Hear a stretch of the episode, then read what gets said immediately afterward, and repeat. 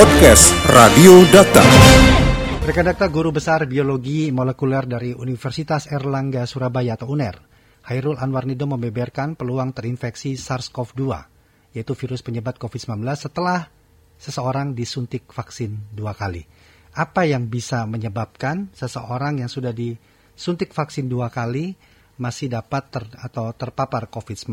Kami telah tersambung bersama dengan Guru Besar Biologi Molekuler dari Universitas Airlangga, Chairul Anwar Nidom. Dokter Radio, bijak dan cerdas. Assalamualaikum, selamat pagi Pak Nidom. Waalaikumsalam, ya. Mas Rudi, selamat pagi. Dari apa yang sudah dilakukan, apakah sudah bisa dijelaskan Pak? Kenapa seseorang yang sudah disuntik vaksin 2 kali masih bisa berpeluang terpapar COVID-19? Ya, ini jadi sebetulnya menjadi perhatian kami di Professor Nidom Foundation atau di PNF, bahwa sebetulnya orang yang sudah divaksin ini bisa mempunyai daya protektif apa tidak terhadap virus-virus yang ada di lapangan. Kan itu penting kan? Jadi sebetulnya tujuan vaksinasi ini kan bukan sekedar mengejar target suntikan-suntikan kan gitu. Yeah. Tetapi adalah menumbuhkan respon antibodi di dalam tubuh yang disuntik. Kan itu sebetulnya tujuannya. Nah, oleh karena itu, karena saya melihat Kemenkes tidak melakukan atau pemerintah tidak melakukan monitoring terhadap timbulnya antibodi, kami melakukan. Ya, walaupun istilahnya tidak bersifat massal, tapi beberapa orang-orang yang sudah divaksin itu kami periksa titer antibodinya dan daya protektifnya. Dan hasilnya ternyata bagaimana? Ternyata bahwa ada 3 kelompok yang bisa kita kelompokkan dari orang-orang itu. Mereka sudah divaksin 2 kali dan sudah sekitar 1 bulan setelah vaksinasi yang kedua. Artinya bahwa sudah cukup waktu untuk membentuk antibodi. Ternyata bahwa memang ada sekelompok masyarakat yang terbentuk antibodi dan punya daya protektif terhadap virus lapangan. Tapi itu kecil jumlahnya. Artinya tidak seperti yang 2 bagian yang lain, yaitu ada masyarakat yang terbentuk antibodi, tetapi antibodinya tidak bisa melawan virus yang ada di lapangan. Yang ketiga adalah masyarakat yang tidak mempunyai antibodi walaupun sudah divaksin 2 kali. Jadi apalagi punya daya protektif, kan begitu. Jadi kelompok yang dari vaksinasi ini ternyata bahwa sebagian besar adalah tidak punya daya protektif terhadap virus yang ada di sekitarnya. Jadi wajar kalau ada laporan bahwa ada masyarakat yang sudah divaksin tetapi masih tetap terinfeksi.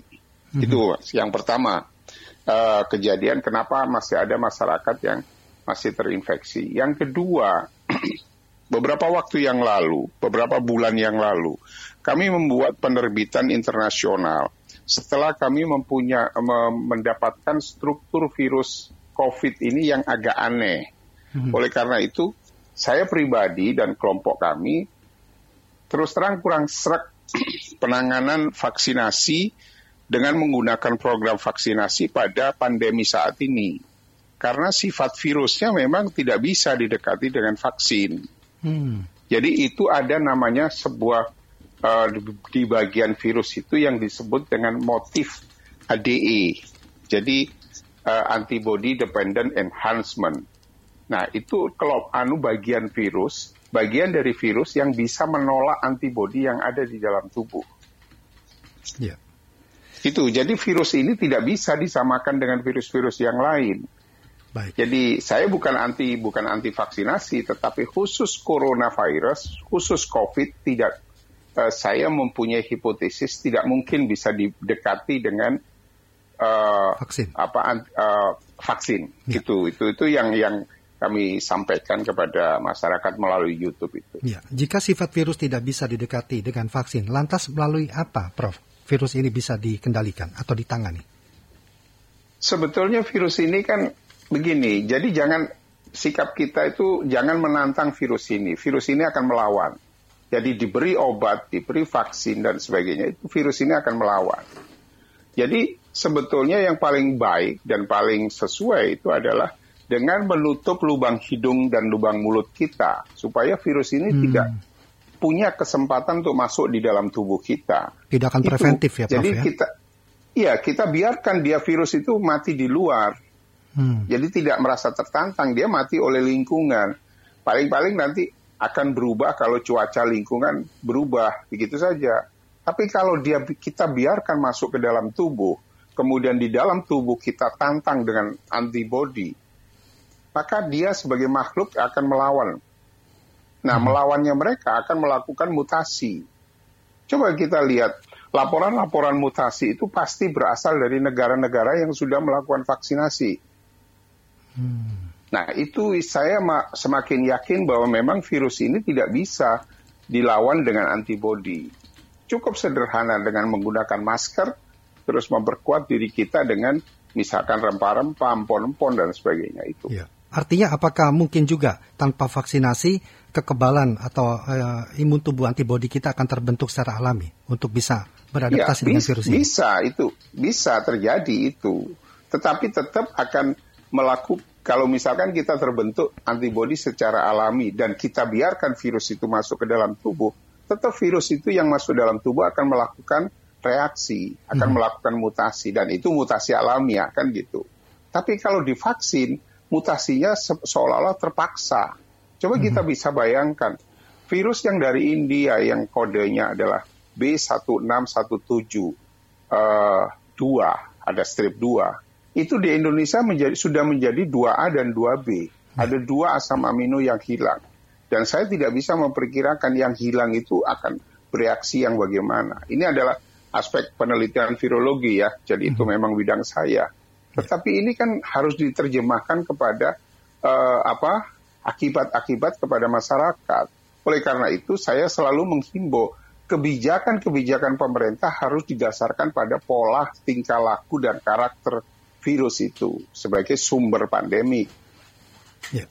Prof, apakah virus ini juga bermutasi tanpa seseorang divaksin pun juga dia akan bermutasi? Bagaimana kecepatan mutasinya jika dibandingkan seseorang yang telah divaksin seperti yang tadi dipaparkan?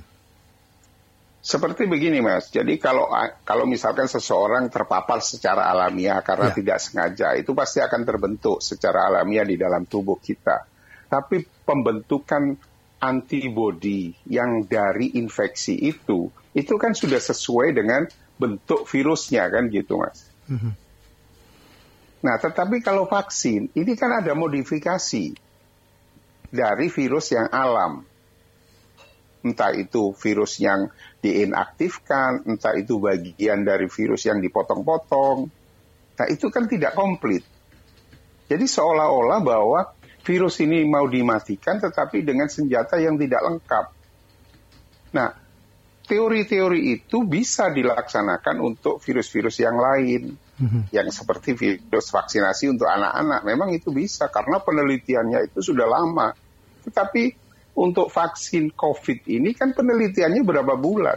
Jadi sekarang itu seperti melaksanakan vaksinasi sambil bereksperimen. Kalau nanti ada perubahan diganti, itu kan tidak benar, ini menyangkut nyawa manusia kan gitu. Iya, baik. Prof, tadi kan dikatakan bahwa mutasi-mutasi virus dari SARS-CoV-2 ini justru muncul di negara-negara yang sudah melakukan vaksinasi secara masif. Kalau Anda melihat apakah hal ini akan juga berpotensi akan muncul mutasi varian baru di Indonesia yang sedang dalam program vaksinasi ini? Oh iya, saya sudah mengamati dan saya sudah menemukan hal itu. Kami sudah menampilkan, iya sudah menemukan. Jadi yang tadi saya katakan itu di India itu hanya ada 16171, 16172, hanya itu 2 model. Yeah. Di Indonesia menjadi tambahan itu 16171 betul. Kemudian ada 16172A, 2A dan 16172B. Jadi sudah beda. Sudah itu pola Indonesia sendiri itu. Nah, sekarang tinggal apa akibat dari mutasi yang berbeda dengan India. Ya. bisa lebih ganas atau bisa lebih sebaliknya. Bagaimana? Nah, ini kan perlu ada penelitian yang lebih dalam dari ya katakanlah bahwa yang memegang virus ini siapa?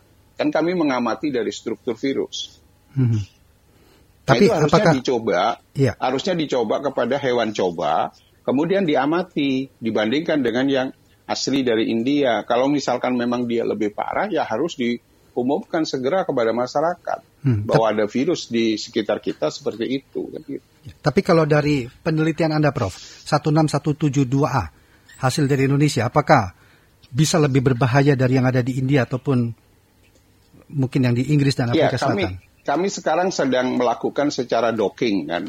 Jadi artinya bahwa ini kan belum harusnya ada ke harmonisasi antara gejala klinis dengan kami yang di virologi kan begitu. Hmm. Apakah teman-teman yang di klinis di rumah sakit menemukan gejala klinis yang berbeda, nah kemudian diisolasi, kemudian dideteksi virusnya. Nah, yang kami lakukan ini adalah 2A, 2B. Ini adalah berdasarkan hasil analisis secara keseluruhan dari tipe-tipe virus. Nah, ini harus segera dilanjuti karena ada tipe di Indonesia. Jangan menunggu laporan dari luar negeri. Ya. Karena yang menjadi risiko kan masyarakat kita sendiri kan gitu, Mas. Baik. Jangan hanya berpikir mengejar mengejar target vaksinasi gitu. Baik, Prof. Bagaimana temuan Anda di UNER ini bisa menjadi suatu rujukan? Bukan di UNER, Mas. Bukan di UNER, tapi di Professor Nidom Foundation. Professor Nidom Foundation. Temuan Anda di sana mengenai hasil yang sudah dirilis kepada publik ini bisa menjadi rujukan, seolah-olah tidak menjadi kontradiktif justru apa yang sedang dilakukan oleh pemerintah saat ini, Prof. Saya misalkan ada pihak yang menanggapi kontradiktif, ya silakan. Berarti artinya bahwa yang jelas kami melakukan penelitian ini dari kaidah-kaidah riset kan begitu. Nah, ada setelah menemukan ini kan ada dua diumumkan atau tidak diumumkan. Kalau tidak diumumkan saya lebih dosa. Ya. Karena masyarakat tidak menyiapkan diri bahwa ada macam virus kan gitu, ada macam virus yang berbeda. Padahal pencegahannya kan lebih mudah, yaitu tingkatkan penggunaan dan kedisiplinan penggunaan masker kan gitu. Mm-hmm.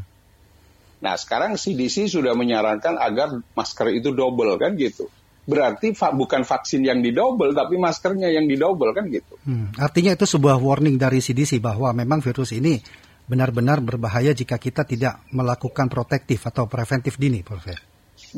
Betul. Jadi CDC sudah menengarai bahwa jangan memberi kesempatan virus ini masuk ke dalam tubuh kita.